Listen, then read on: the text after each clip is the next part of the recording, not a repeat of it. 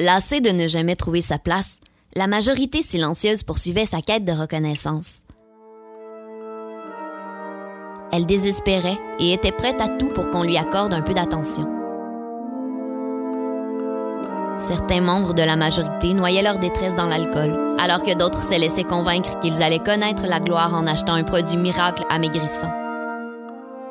Quelques-uns croyaient avoir découvert la vérité en suivant un prophète proposant un alignement des chakras avec les maris. Plusieurs voulaient changer le monde en se versant un seau de glace sur la tête ou en donnant de l'argent à toute cause incluant les mots cancer et enfants malades. Un grand nombre diffusait la bonne nouvelle en partageant une photo d'Hydro-Québec sur Facebook dans le but d'obtenir un mois d'électricité gratuit. La majorité silencieuse était-elle prête à subir l'influence de tout ce qui pouvait lui faire entrevoir un peu de salut?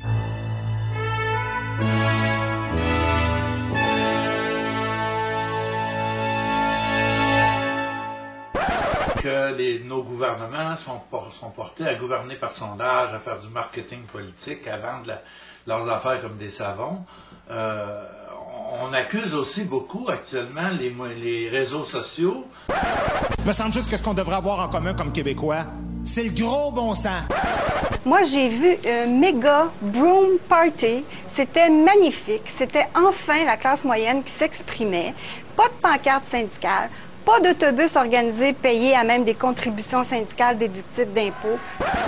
Bonjour tout le monde et bienvenue à cette édition de la majorité silencieuse du 9 novembre 2015. Bonjour Jean-Philippe. Bonjour Émilie. Est-ce que ça va bien? Absolument comme toujours. Bon, la majorité silencieuse cette semaine est un peu en équipe réduite. On Euh, est passé de la majorité silencieuse à la minorité jacassante. Eh oui, et on peut dire que c'est mieux quand même euh, pour une émission de radio de parler plutôt que de rester en silence. Alors là-dessus, on fait une minute de silence. Ok, c'est fini. Donc, Jean-Philippe, qu'est-ce qui a retenu ton attention cette semaine dans l'actualité?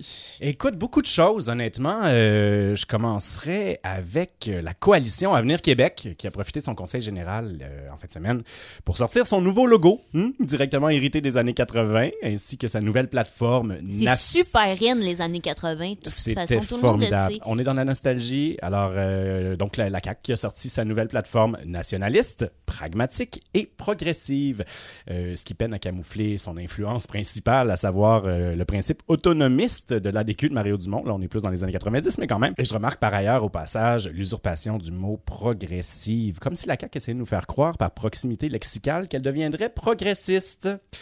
Mais non, progressive, il doit avoir une nuance. ben oui, puisque le progressisme est une doctrine politique qui repose sur l'idée que chaque génération doit améliorer ses conditions de vie par rapport aux précédentes. hein. Donc, historiquement, à ma connaissance, et la DQ et la CAQ ont toujours cru que les jeunes devraient souffrir au moins autant que les plus vieux.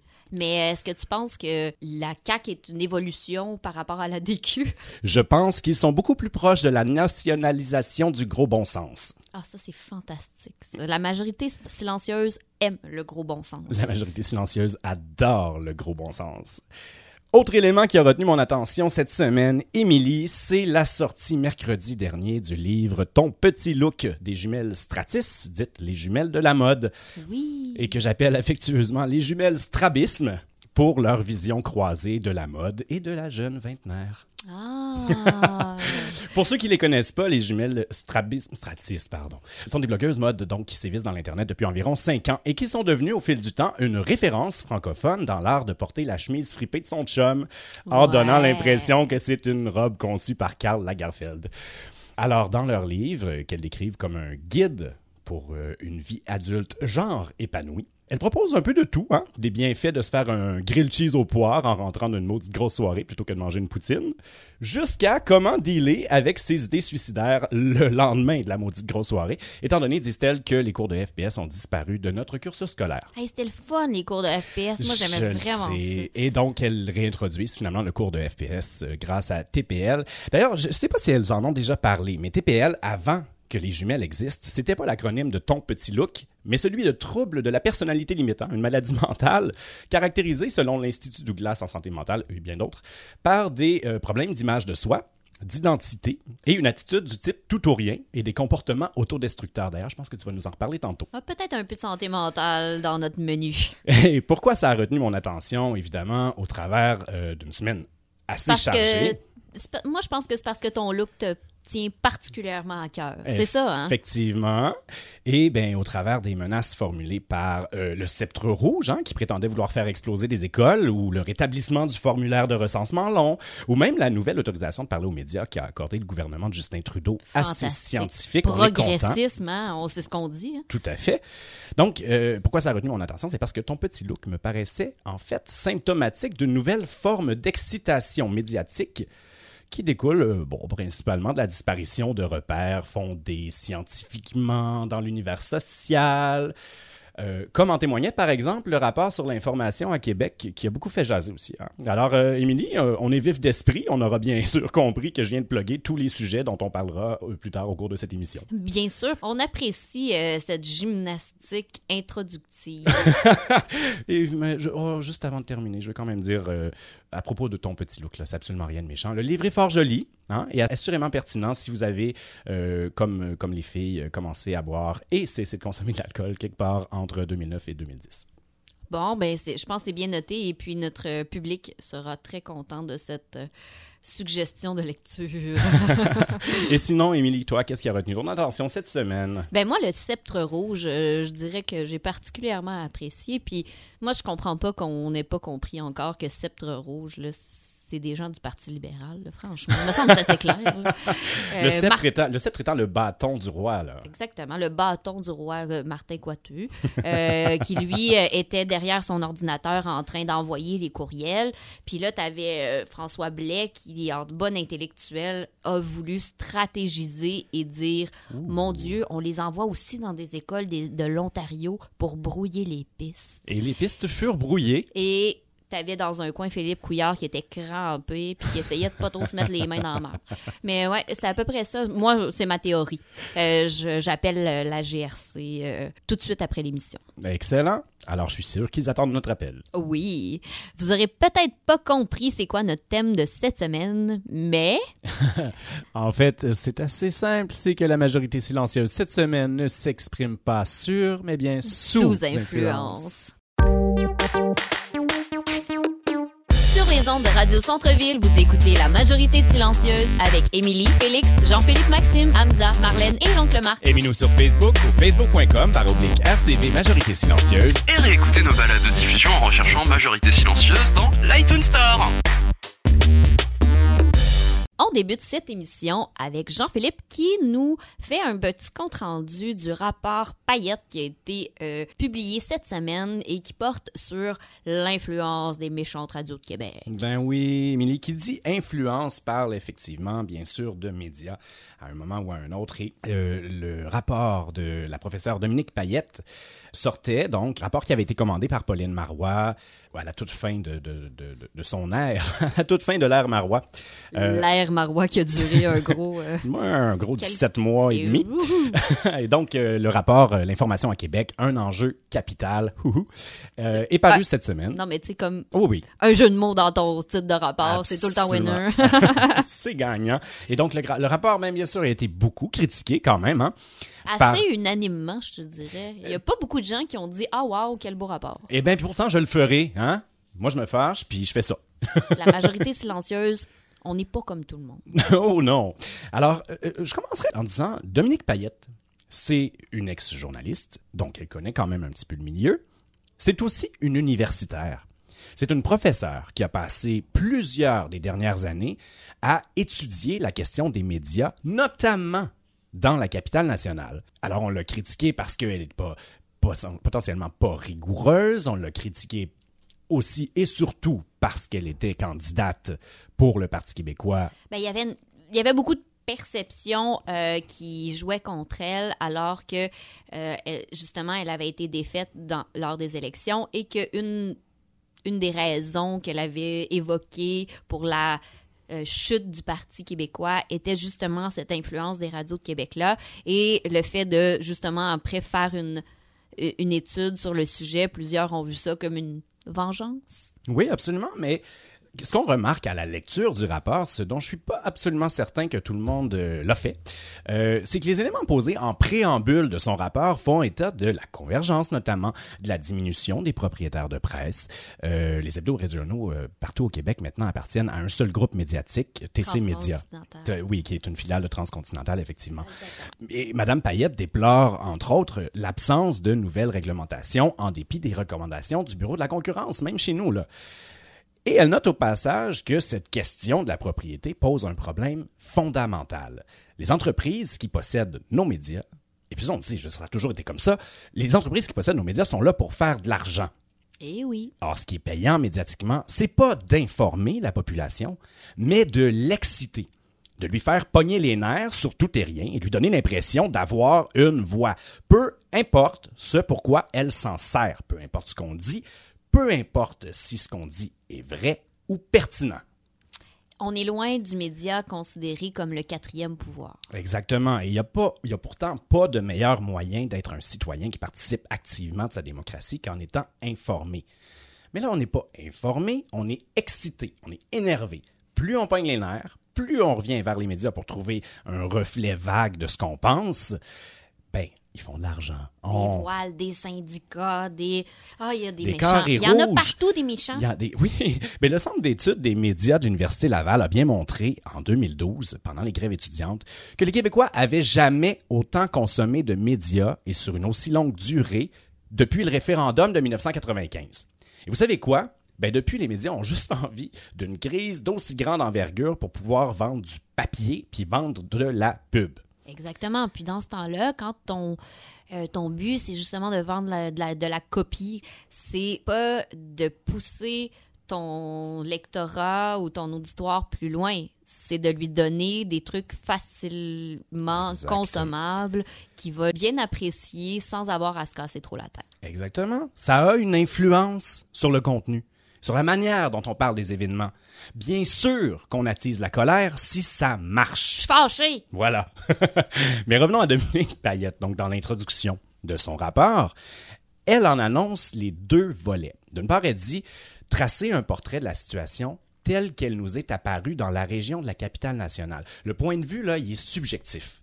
Et ça, c'est une chose qui est acceptée dans le domaine scientifique parce que toute étude est, a priori, subjective. Exemple, vous étudiez le boson de Higgs. Évidemment, il y a des choses sur lesquelles vous pouvez difficilement fabuler. Mais vous allez partir de ce que vous connaissez, de l'état de la connaissance, poser des hypothèses, puis voir si elles sont fondées.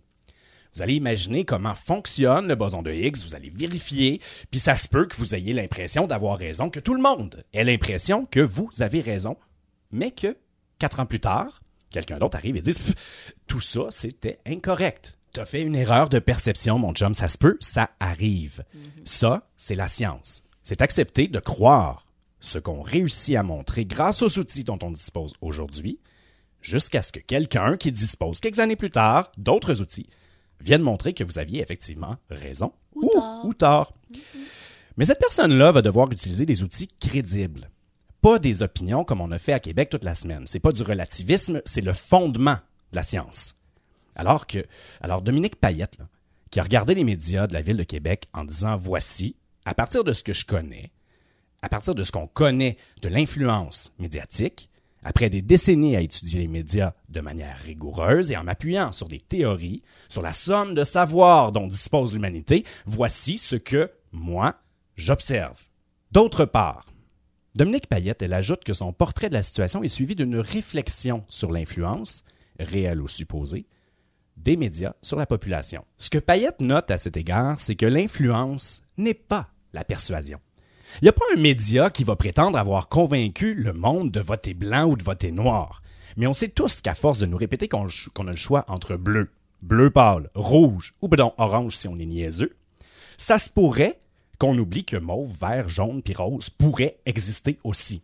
Exactement. De toute façon, euh, la théorie des effets limités, mon Dieu, je me souviens de mes cours d'université, il y a un paquet d'influences, mais que toutes mises ensemble créent une tendance, créent un phénomène. Si euh, euh, Jeff Fillion dit une chose, c'est pas ça qui va nécessairement convaincre la population de Québec au, com- au complet. on crée un climat.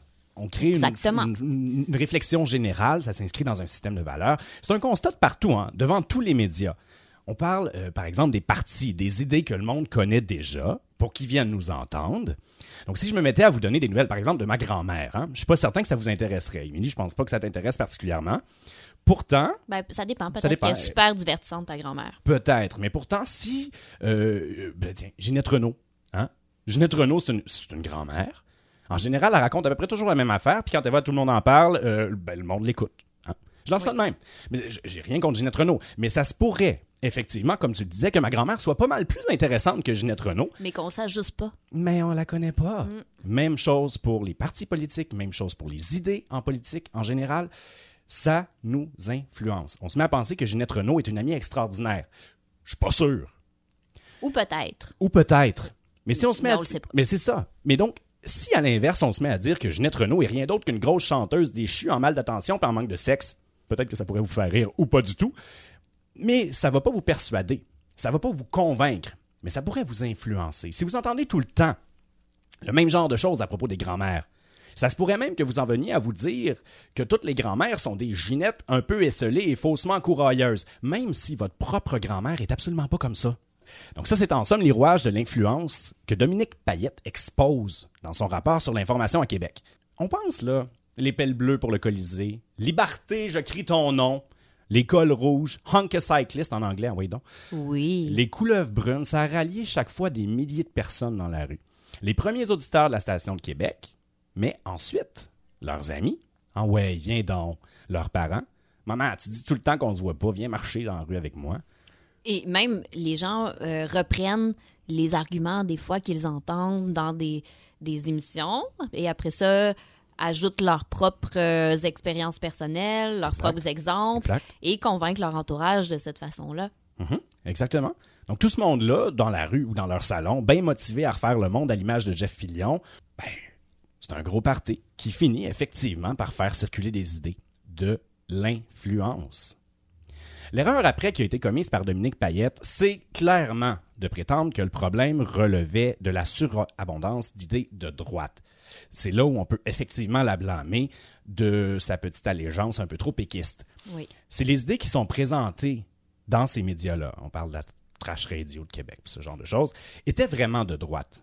Si elles étaient appuyées, rigoureuses, si elles reposaient sur une conception socio-économique connue, euh, documentée, La droite peut aussi être très argumentée et absolument, très, très euh, avec c'est ça, avec un système de valeurs euh, qui sont cohérentes entre elles, ça aurait beau effectivement être des idées de droite. Je pense pas que le monde chialerait autant. Je pense pas que ça mériterait en tout cas des études aussi spécifiques. On analyserait probablement plutôt l'ensemble euh, des radios, leur spectre politique, on comparerait tout ça.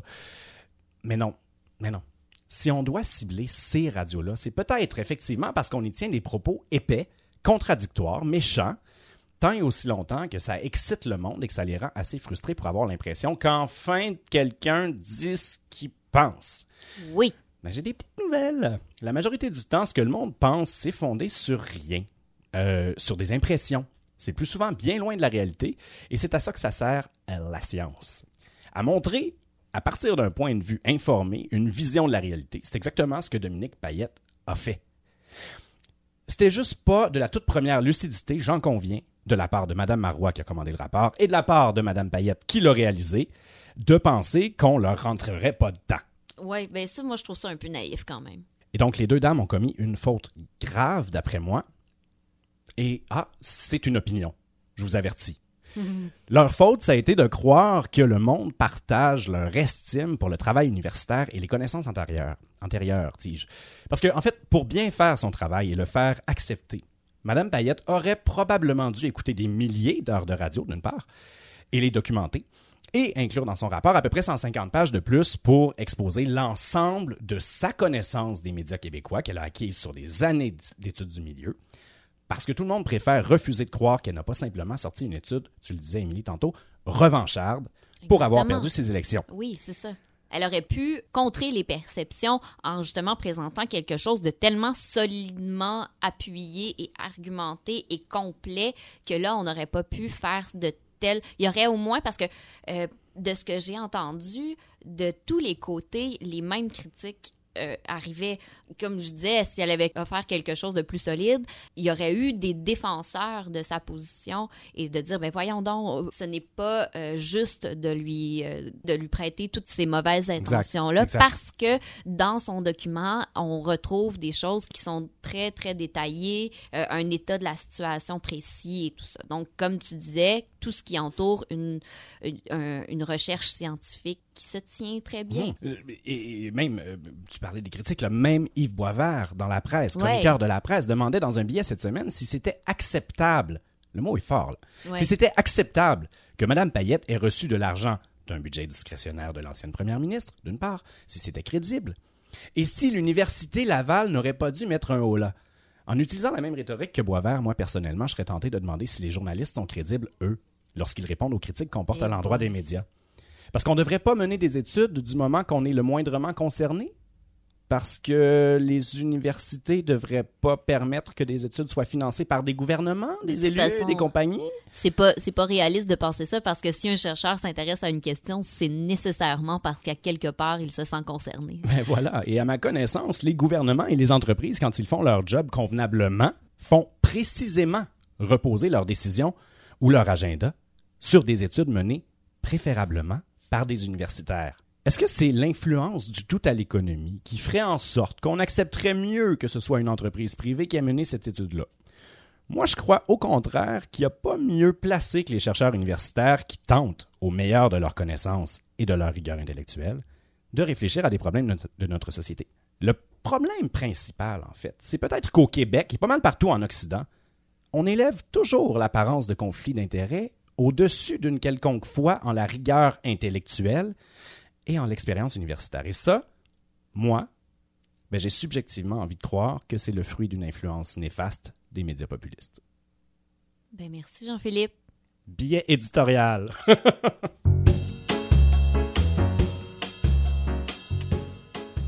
Ah ouais, et sur la parité, parce qu'aujourd'hui, on parle beaucoup de la parité, hein, 15 hommes, 15 femmes. Euh, ça s'imposait. Bon, écoutez, euh, je suis certain que M. Trudeau a eu difficulté de trouver euh, 15 hommes euh, qui sont capables de faire le travail, mais il l'a fait encore. Alors, Justin Trudeau, Émilie, a dévoilé et fait assermenter cette semaine son Conseil des ministres, qui inclut 15 hommes et 15 femmes. Oh oui, C'est donc le premier gouvernement fédéral à atteindre la parité homme-femme. bravo. Ah ah. Évidemment, plusieurs critiques et commentaires, dont ceux récurrents demandant si on ne sacrifiait pas la compétence sur l'autel de la parité. Fait qu'il y a 15 incompétentes qui ont été nommées juste parce qu'elles ont un vagin? Ou alors quoi? Personnellement, je trouve ça assez amusant quand même, parce que, bon, hein, euh, c'est rare qu'on ait fait passer la question du genre avant celle de la compétence dans le cas de ministres masculins. Prenons par exemple un certain ministre des Sciences et Technologies d'un précédent gouvernement fédéral, conservateur. Hein, C'était un créationniste, M. Gary Goodyear. Mais de toute façon, à un moment de... quand il n'y avait pas de femmes, t'avais juste pas à te poser la question. Ah, euh, il y a effectivement ça. Il n'en demeure pas moins que lorsqu'on a fini par se poser la question de sa compétence à M. Goodyear, on n'a pas parlé du fait que c'était un homme. Au provincial, même chose. Il n'y a pas si longtemps. Pensons à Yves Bolduc, par exemple, quand il était ministre de Oh, l'Éducation. hein. Ouais. Un homme qui ose affirmer qu'un enfant ne mourra ne pas mourra pas. Un, médecin Un qui mé- affirme qu'un enfant ne mourra pas. de ne pas lire. Euh, Est-ce qu'on en a fait une histoire de genre? Non. Pas à ma connaissance. François Blais? hmm? Un Mm. homme mou, s'il en est un, sans mauvais jeu de mots. Oh. C'est un ministre mou. C'est un Bien ministre sûr. qui est incapable de défendre l'éducation devant le président du Conseil du Trésor, Martin Coiteux. Alors que le discours ambiant veut que l'homme québécois soit devenu incapable de s'affirmer, donc mou. Est-ce qu'on dit que le problème de François Blais est d'être un homme? J'ai pas entendu ça nulle part. J'ai pas entendu ça non plus. Mais avec tout ce que tu me dis là, mais est-ce que les hommes seraient tous des incompétents? Non, non, Ah! Non, fort heureusement, parce que euh, d'ailleurs, euh, Richard Martineau, hier, euh, Ah, ouf, dimanche, a attaqué l'idée de la parité euh, de biais, hein, euh, comme il le fait souvent, euh, par un autre sujet, donc, dans le Journal de Montréal, en vomissant une liste des réalisations qui ont, selon lui, été rendues possibles grâce aux hommes. On doit avoir une belle liste. On a une très belle liste. par exemple, Apollo 11, hein, possible grâce aux hommes. Apple, Facebook, Amazon, grâce aux hommes. Euh, oui, ou à des conjoints qui laissaient leur euh, conjoint travailler euh, en s'occupant des enfants. Je- Non, non, non, non, n'allons pas là. La c'est- péri- non, c'est pas ça que Excuse-moi, je dis. Excuse-moi, t'es une femme, t'as pas encore d'enfant, je le sais, mais quand tu auras recours à la péridurale, hein, qui a inventé ça? Pas un homme pour que la maudite femme crie pas trop. Absolument. Ça, ça fait beaucoup de bruit. L'aspirateur, Émilie? Pour que la femme fasse le ménage, l'homme lui a inventé. Ah mon Dieu, Le, le parachute, Émilie? pas l'homme. Oui. qui de mieux? Ben, voyons donc, une femme aurait jamais inventé un instrument pour se pitcher en bas d'un avion. Hum, hum, hum. De toute façon, tout le monde sait que biologiquement, les femmes n'aiment moins le risque que les hommes. Biologiquement ou pas. Mais euh, donc, Richard Martineau écrivait ça en réponse à la députée libérale de Hull, donc en Outaouais, qui a tweeté que le succès de la commission Mourir dans la dignité réside dans le fait que plusieurs femmes y siégeaient. Et là, fâché noir, le Richard, il nous dit ce féminisme débile qui associe toutes les vertus aux femmes et toutes les tares aux hommes n'a plus sa place. Ce qu'on comprend, c'est que quand elles accomplissent quelque chose, c'est pour tuer des gens. Mais je voudrais pas être démagogique du tout, là. Non, C'est- non. pas ça que je veux faire. Non. Mais euh, j'aimerais quand même répondre à ça avec euh, un argument de Pascal Navarro, l'auteur, euh, qui a écrit, entre autres, Les femmes en politique changent-elles le monde? Et, Oui, très intéressant. fort intéressant et comme plusieurs féministes, elle tient le discours que, en fait, dans l'état actuel de la société, hein, les femmes ont des réflexes, des comportements qui sont construits par l'éducation. On s'entend, on prétend pas que c'est biologique, là. Et qui sont différents, donc, euh, ces réflexes et ces comportements qui sont différents de ceux des hommes. On- ça, je veux dire, au plan sociologique, on le sait, c'est malheureusement, présentement, pour le moment, c'est un fait. Donc, bien sûr que toutes les femmes sont pas faites sur le même modèle, et c'était l'argument de Richard Martineau. Ben moi, en fait, quand à chaque fois que je lis là, des, sur les, des sites internet, là, 12 choses que les femmes font toujours, euh, ma conclusion à la fin, c'est toujours que je suis un homme. Mais en tout cas, Mais c'est effectivement, mais euh, donc, il existe quand même pour le moment une forme de typologie de laquelle on s'éloigne effectivement de plus en plus, mais on peut reconnaître qu'il y a une différence parce qu'on n'éduque pas encore en 2015 les femmes et les hommes de la même manière. Oh non, il y a des études qui ont été faites très, très, très intéressantes à ce propos-là, d'ailleurs. Dès le plus jeune âge, là, les bébés, on les aborde d'une différente façon. On- ils ont prouvé que... euh, les- on avait demandé à des parents d'évaluer si leur, leur bébé était capable de descendre un plan incliné. Euh, pour les petits garçons, mais très jeunes, là, on parle de, de bébés qui, se promènent encore bambins, à quatre pattes. bambins. On surévaluait la capacité des petits garçons et on sous-évaluait systématiquement la capacité des petites filles à descendre ce truc-là parce que c'est un truc purement physique. Dans ces circonstances-là, quand elles reçoivent et ils reçoivent cette éducation-là, on n'a pas le choix d'admettre qu'il y a encore une différence. Bien sûr. Et donc, le problème après, c'est que dans la sphère politique, on a tendance à juger que ce caractère-là, différent des femmes par rapport aux hommes, parce qu'on est moins habitué jusqu'à maintenant de voir des femmes en politique, on a tendance à juger que le caractère féminin correspond à de l'incompétence. Et je reprends un autre livre, le plus récent de Pascal Navarro, qui s'appelle Femmes et pouvoir, les changements nécessaires. C'est paru chez le MEAC euh, il y a quelques semaines. soit- Oui. Et donc, ce qu'elle dit, en fait, c'est que sans passer par une obligation, un règlement ou un incitatif, euh, elle, elle- elle prétend qu'il faudrait des incitatifs, mais quand quelqu'un qui arrive, euh, quand quelqu'un arrive comme Justin Trudeau et nomme un conseil des ministres paritaire, euh, est-ce qu'on n'a pas intérêt à regarder ce que ça peut donner? Puis si effectivement, il n'y aura pas des, des modifications notoires dans la manière de faire de la politique, Exactement. est-ce que ça durera? On ne le sait pas. Avec Jean Charest qui l'a fait au provincial, ça n'a pas duré très longtemps, à peu près huit mois ou quelque chose comme ça. Et après, on a remarqué que souvent les femmes allaient au front et c'était euh, leur voie de sortie finalement. Mais c'est intéressant parce que moi, je l'ai justement entendu euh, en entrevue avec Pascal Navarro parce qu'il participe euh, justement à ce livre-là. Elle, elle est allée l'interroger parce que justement, il a été le premier à faire ça, un conseil des ministres paritaire ici au Québec. Et puis expliquait, parce qu'on lui a beaucoup reproché ça, qu'il envoyait les femmes au front. Et puis lui, il voyait ça même comme une autre forme de sexisme à, à quelque part. Puis on dit, ben, on se demande pas si on donne, si on envoie trop au front euh, des hommes. On se demande pas. Euh, lui, il dit, moi, je considérais que ces femmes-là étaient capables de faire la job. Donc, qu'elles aillent au front, allez-y. Moi, je leur faisais confiance. C'est justement pour ça que je les envoyais là. On a beau euh, aimer ou ne pas aimer le personnage de Jean Charest, mais sur ce cet aspect-là, j'étais assez d'accord avec lui, je dois, je dois avouer. Ben, il n'en demeure pas moins que à compétence égale, et c'est ce que donc semble prétendre Jean Charest dans cette entrevue euh, qui a été donnée à Catherine Perrin, à compétence égale, eh bien, il est peut-être temps de cesser de privilégier les hommes comme on le fait généralement en politique ou ailleurs. hein. Parce qu'on est habitué souvent de voir des hommes dans ce genre de poste-là, on a tendance à juger les comportements qui sont, pour l'instant, plus typiquement masculins, comme relevant d'une plus grande compétence. Oui, et puis de toute façon, il y a beaucoup de gens d'a- d'ailleurs qui ont évoqué ce fait-là que quand on met des hommes dans certaines positions de pouvoir, c'est rarement la méritocratie qui est en, en cause. Euh, c'est l'ami de quelqu'un, c'est... euh, oui, il y a- il y, a des compétences. On parle et de tout boys ça, club, carrément. Mais On il y a parle de beaucoup boys un club. boys club, justement, comme tu le dis, où ce qui va déterminer où tu vas être, c'est beaucoup plus de qui tu es entouré, avec de qui tu es proche, que ta compétence pure dans un certain domaine.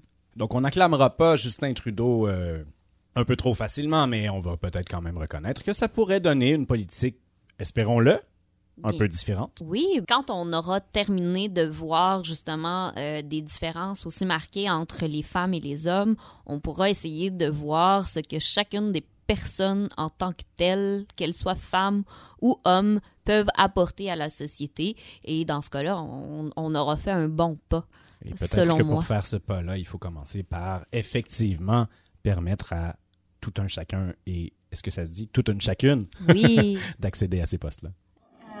Your cabinet, you said, looks a lot like Canada. And I understand one of the priorities for you was to have a cabinet that was gender balanced. Why was that so important to you? Because it's 2015.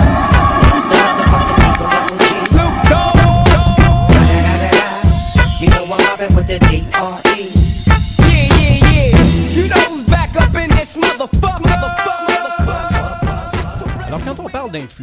on parle aussi bien sûr du regard qu'on porte sur nous, que la science porte sur nous.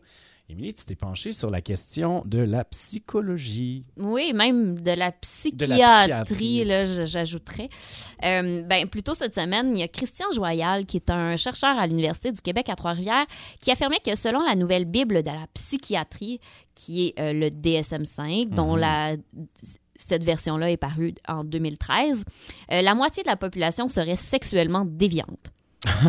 Un, deux, t'es sexuellement déviant, mon cher Jean-Philippe. Eh bien, ça ne me surprend pas, je m'en doutais. On ne spéculera pas plus loin. Euh, à- Merci. Oui. En effet, le document de référence fait plus la distinction entre un fantasme et un comportement sexuel. Attends, excuse-moi, je, je- je- je t'interromps déjà. Là. Un fantasme, c'est pas un rêve? C'est une envie qu'on peut avoir, mais vraiment, euh, on ne veut pas toujours concrétiser cette envie-là, ce désir-là. Euh, Il y a beaucoup de gens qui ont des fantasmes Et dans la vie et qui, ne, et, qui ne- et que ça ne les intéresse pas du tout de les Mhm. mettre à exécution non Mhm. plus. Euh, c'est un imaginaire, justement. Et donc, les fantasmes d'ordre sexuel, on en viendrait à les psychiatriser, quoi? Ben, en fait, pour être normal, un fantasme doit consister en une stimulation génitale ou des préliminaires avec un partenaire humain, phénotypiquement normal, sexuellement mature et consentant. Donc, euh, ça limite beaucoup notre imagination. Alors, on rêve, mais on rêve à deux, s'il vous plaît. À deux, euh, avec dans Préférablement dans une chambre. Exactement. Sur un lit, position du missionnaire, on reste là. Donc, euh, le chercheur, euh, donc M. Joyal, indiquait qu'il trouvait cette dérive-là un peu inquiétante. Beaucoup d'éléments qui sont contenus dans le DSM-5 aussi à se questionner sur ce qu'on considère comme étant une maladie mentale. Mhm. Et c'est une question qui se pose quand même depuis un petit bout de temps là, autour du DSM-5. même juste un petit peu avant sa sortie en 2013, il y avait déjà beaucoup de contestations sur euh, les changements qu'il apportait parce que je pense que la dernière version datait de- du milieu des années 90. OK. Puis ça introduisait quand même des changements importants. Par exemple, avant, dans le DSM 4, donc, Mhm. si deux mois après la perte d'un proche, un individu est encore en dérive sentimentale, Triste. oui, à peu près, on considérait alors la possibilité de poser un diagnostic de dépression. OK, deux mois pour euh, sortir de, de- de la tristesse un peu, un peu trop sourde, là. Exactement. Euh, Donc, quand ça se poursuit plus longtemps que deux mois, ben là, on peut commencer à se poser des questions sur est-ce que l'état est plus grave qu'un Mhm. simple deuil? D'accord. Maintenant, dans le DSM-5. Oui. On peut faire ce diagnostic-là après seulement deux semaines. Deux semaines. Ça, c'est à peu près le temps euh, que j'ai mis à être triste quand j'ai perdu mon premier chaton à l'âge de 4 ans. Bon, fait que... Vous en tirez les conclusions que vous voulez. Hein? Oui, oui. Fait que si deux semaines après la mort de ta mère, tu es encore triste. Ma mère n'est pas morte. Non, non, mais c'est hypothétique. OK. Euh, donc, si deux semaines après la mort de ta mère, tu es en- encore qu'on triste? est-ce qu'on peut lâcher ma mère? Bon, ton père? Non. euh, Non plus. mais en fait, je parle pas de toi, Jean-Philippe. Je proche. parle, je parle en général et quand je dis toi, c'est pas toi. Bon, d'accord. Ton père, il- tes, Il va- parents, sont- tes parents bien? vont bien. Oui, il m'a appelé. Donc, si un individu, Oui. après la perte de sa mère ou de son père, parce que je voulais parler de parents parce que je trouve que c'est quand même une perte, C'est assez probant. le- le- la perte d'un parent, c'est lourd. oui, ou, ou même on pourrait mettre la perte d'un enfant pour un parent. C'est la même chose parce que là, on parle de deuil. On fait pas de distinction entre qui on a perdu. Deux semaines après, après la mort de, du dit proche, on peut être considéré en dépression. Systématiquement ou euh, c'est qu'on se donne l'ouverture de Ben, diagnostiquer c'est sûr qu'il y a toujours une, euh, un Il y a une base d'arbitraire quand même. Exactement. D'accord. Mais ça dépend toujours du professionnel qu'on voit. Absolument. Il y en a peut-être qui vont prendre ça parce qu'on l'appelle aussi la Bible de la psychiatrie. Tu sais, ça, Mhm. dans- ça en dit beaucoup sur le poids que euh, ce document-là a euh, dans le monde de la psychiatrie, chez les professionnels. Et même, euh, on parlait euh, la semaine dernière du procès de Guy Turcotte. Le psychiatre euh, Louis Morissette est arrivé avec son DSM-5 et son argumentaire était fondé sur les écrits qu'il y a dans ce document-là. Donc, ça a quand même une portée juridique, ça a une portée... Ce document-là est important. Donc, même si on n'est pas obligé de considérer que quelqu'un, après un deuil de deux semaines, est en dépression, la chance qu'on le fasse est, est là beaucoup plus. Oui. On introduit aussi une catégorisation des symptômes. OK. Euh, ce qui fait qu'un même trouble Oui. peut avoir différents niveaux de sévérité. Donc, je peux être un petit peu en dépression ou beaucoup en dépression, c'est ça? Oui, ou moyennement, ou moyennement élevé. Un Euh, peu il- beaucoup passionnément. Donc, plus tu as de niveaux, ben plus tu peux créer un médicament pour chaque niveau Ah. de chaque stade de la maladie. Ah, mais ça devient économiquement intéressant, ça, non? Bien sûr. Certains comportements aussi euh, qu'on peut considérer comme des émotions normales euh, deviennent des maladies. Donc, une tristesse excessive ou euh, le grattage ininterrompu de la peau du visage.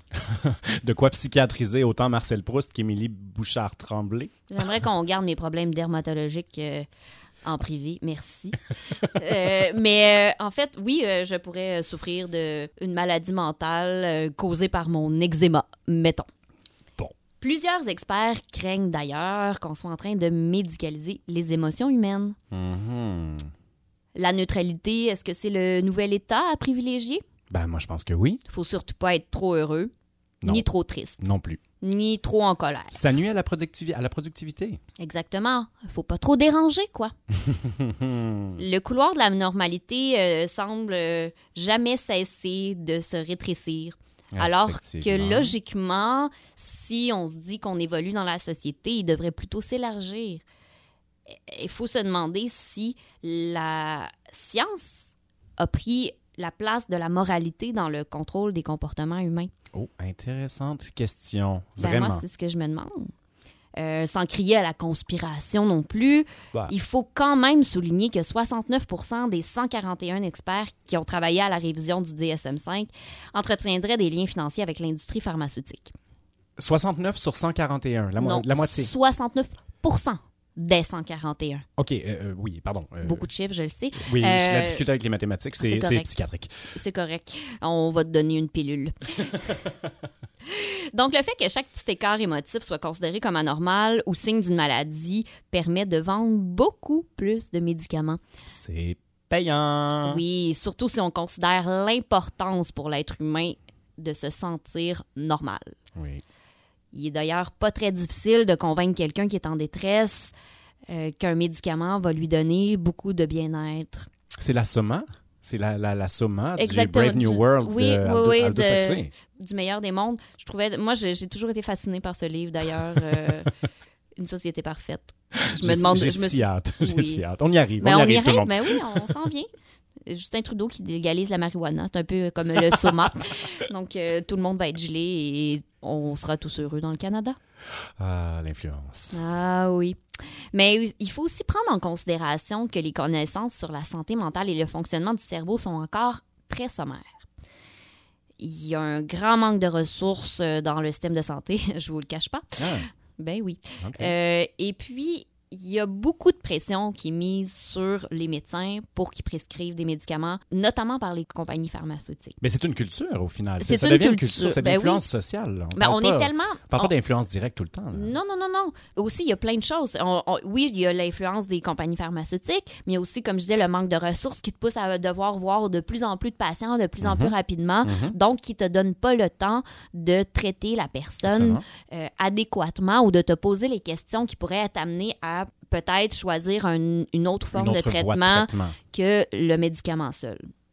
D'ailleurs, on sait qu'en traitant une dépression qui n'est pas trop avancée avec de la psychothérapie, on a des résultats qui sont habituellement plus durables qu'avec une simple médication. On peut trouver des causes sous-jacentes et qui vont faire en sorte que la personne ne connaîtra pas d'autres épisodes dépressifs. Alors que si on traite, c'est très, très, très fréquent que la personne va faire, va finir par être, va faire des dépressions à répétition. Et moi, je gros statement, j'ai déjà fait une dépression. Oui. Et puis, euh, on m'avait informé que, bon, la première, c'est correct, on peut essayer de la psychothérapie et tous ces trucs-là, parce que moi, j'avais un peu insisté pour pas avoir de médicaments, mais qu'à partir de la deuxième, automatiquement, on médicamentait pour être certain. Pour être certain. Ou pour être certain que la personne se... Je sais pas, moi, je pense que c'est toujours euh, la- la- les idées suicidaires qui sont toujours le, le Mhm. point euh, Mhm. culminant de l'état dépressif et qui font, justement, qui qui disent qu'il faut pas prendre de risques. La personne a déjà fait un, un épisode, puis à partir du deuxième, donc là, elle va se rendre plus profondément et tout ça. Mhm. Fait qu'on se questionne peu sur les causes sous-jacentes de ces maux de vivre. On les traite. C'est tout. Efficacité, productivité. Exactement. Il faut aussi se demander si le fait qu'on réduise constamment ce qui est considéré comme normal fait pas un peu l'affaire de certains pouvoirs établis. Une Oh, population un peu zombie. Conspiration. Oui, oui, une population un peu zombie, sous l'influence de médicaments qui les rendent particulièrement enclins au statu quo. Mhm. Mais là, euh, sur ce, moi, je vais vous laisser parce que faut que j'aille prendre mes pilules parce que mon trouble de l'opposition, de la progression Ah, voilà. et de la provocation semble revenir. Ah, voilà, c'est ça qui se passe. Merci, Émilie.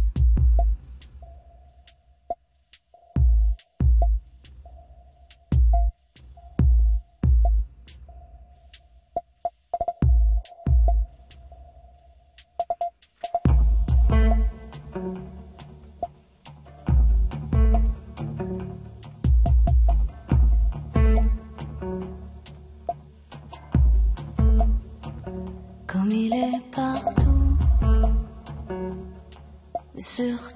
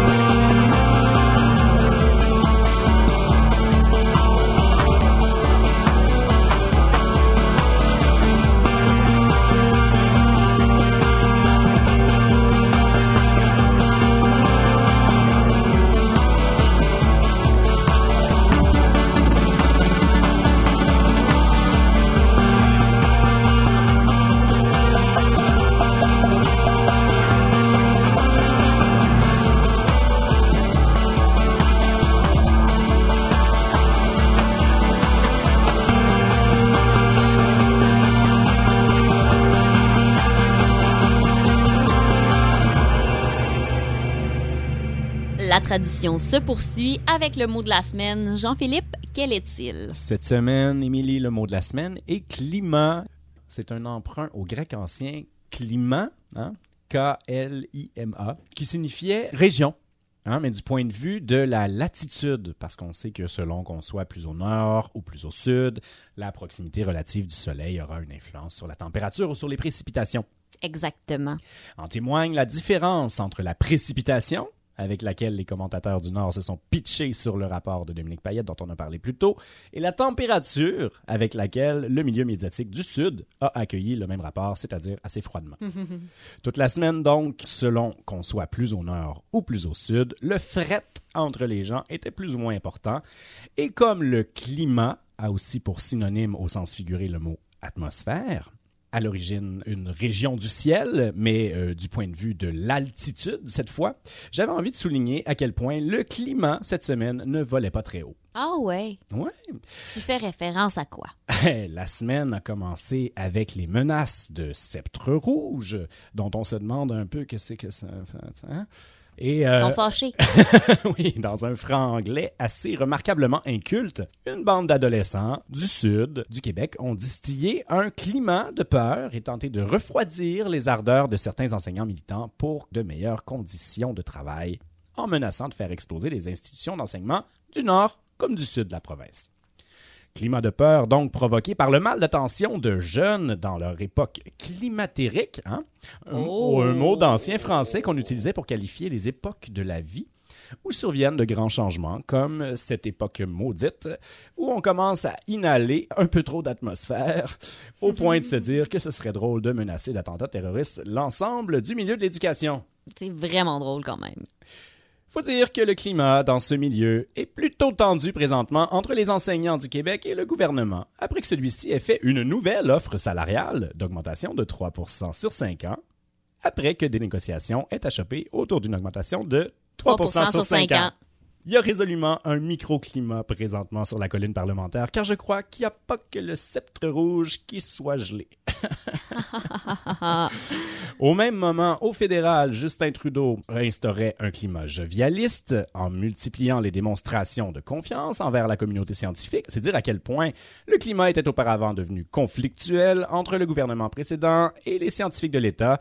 Si on en vient à se réjouir à ce point-là que nos scientifiques aient désormais le droit de nous communiquer que la viande rouge cause le cancer. Oh oui, on était bien content qu'il retrouve la parole.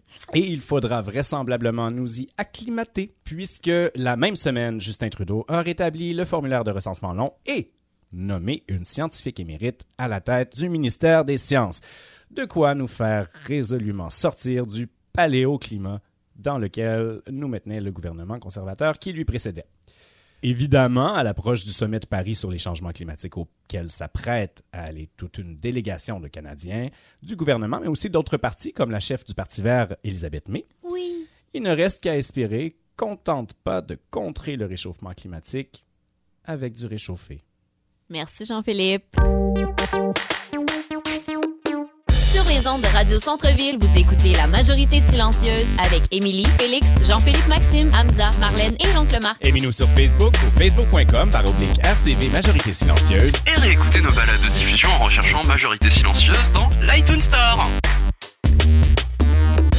C'est déjà tout pour nous cette semaine. C'est ce qui conclut cet épisode de La Majorité Silencieuse Sous influence. Un sujet qu'on réabordera certainement au cours de l'hiver, n'est-ce pas, Émilie? Ah oui, on- n'a pas tout couvert euh, ce qui pouvait nous influencer. Mais la semaine prochaine, par exemple, la majorité silencieuse s'exprimera sur La pauvreté. à ne pas manquer parce que c'est aussi un gros sujet. Effectivement. D'ici là, retrouvez-nous sur facebook.com baroblique RCV Majorité Silencieuse. Puis si vous n'avez pas aimé la page encore, là, je sais pas qu'est-ce que vous attendez. Effectivement. Et Mhm. vous pourrez également nous réentendre en balado-diffusion dans l'iTunes Store et SoundCloud. Eh Ben merci beaucoup tout le monde et on se retrouve la semaine prochaine. Bye Jean-Philippe. Bye, Émilie.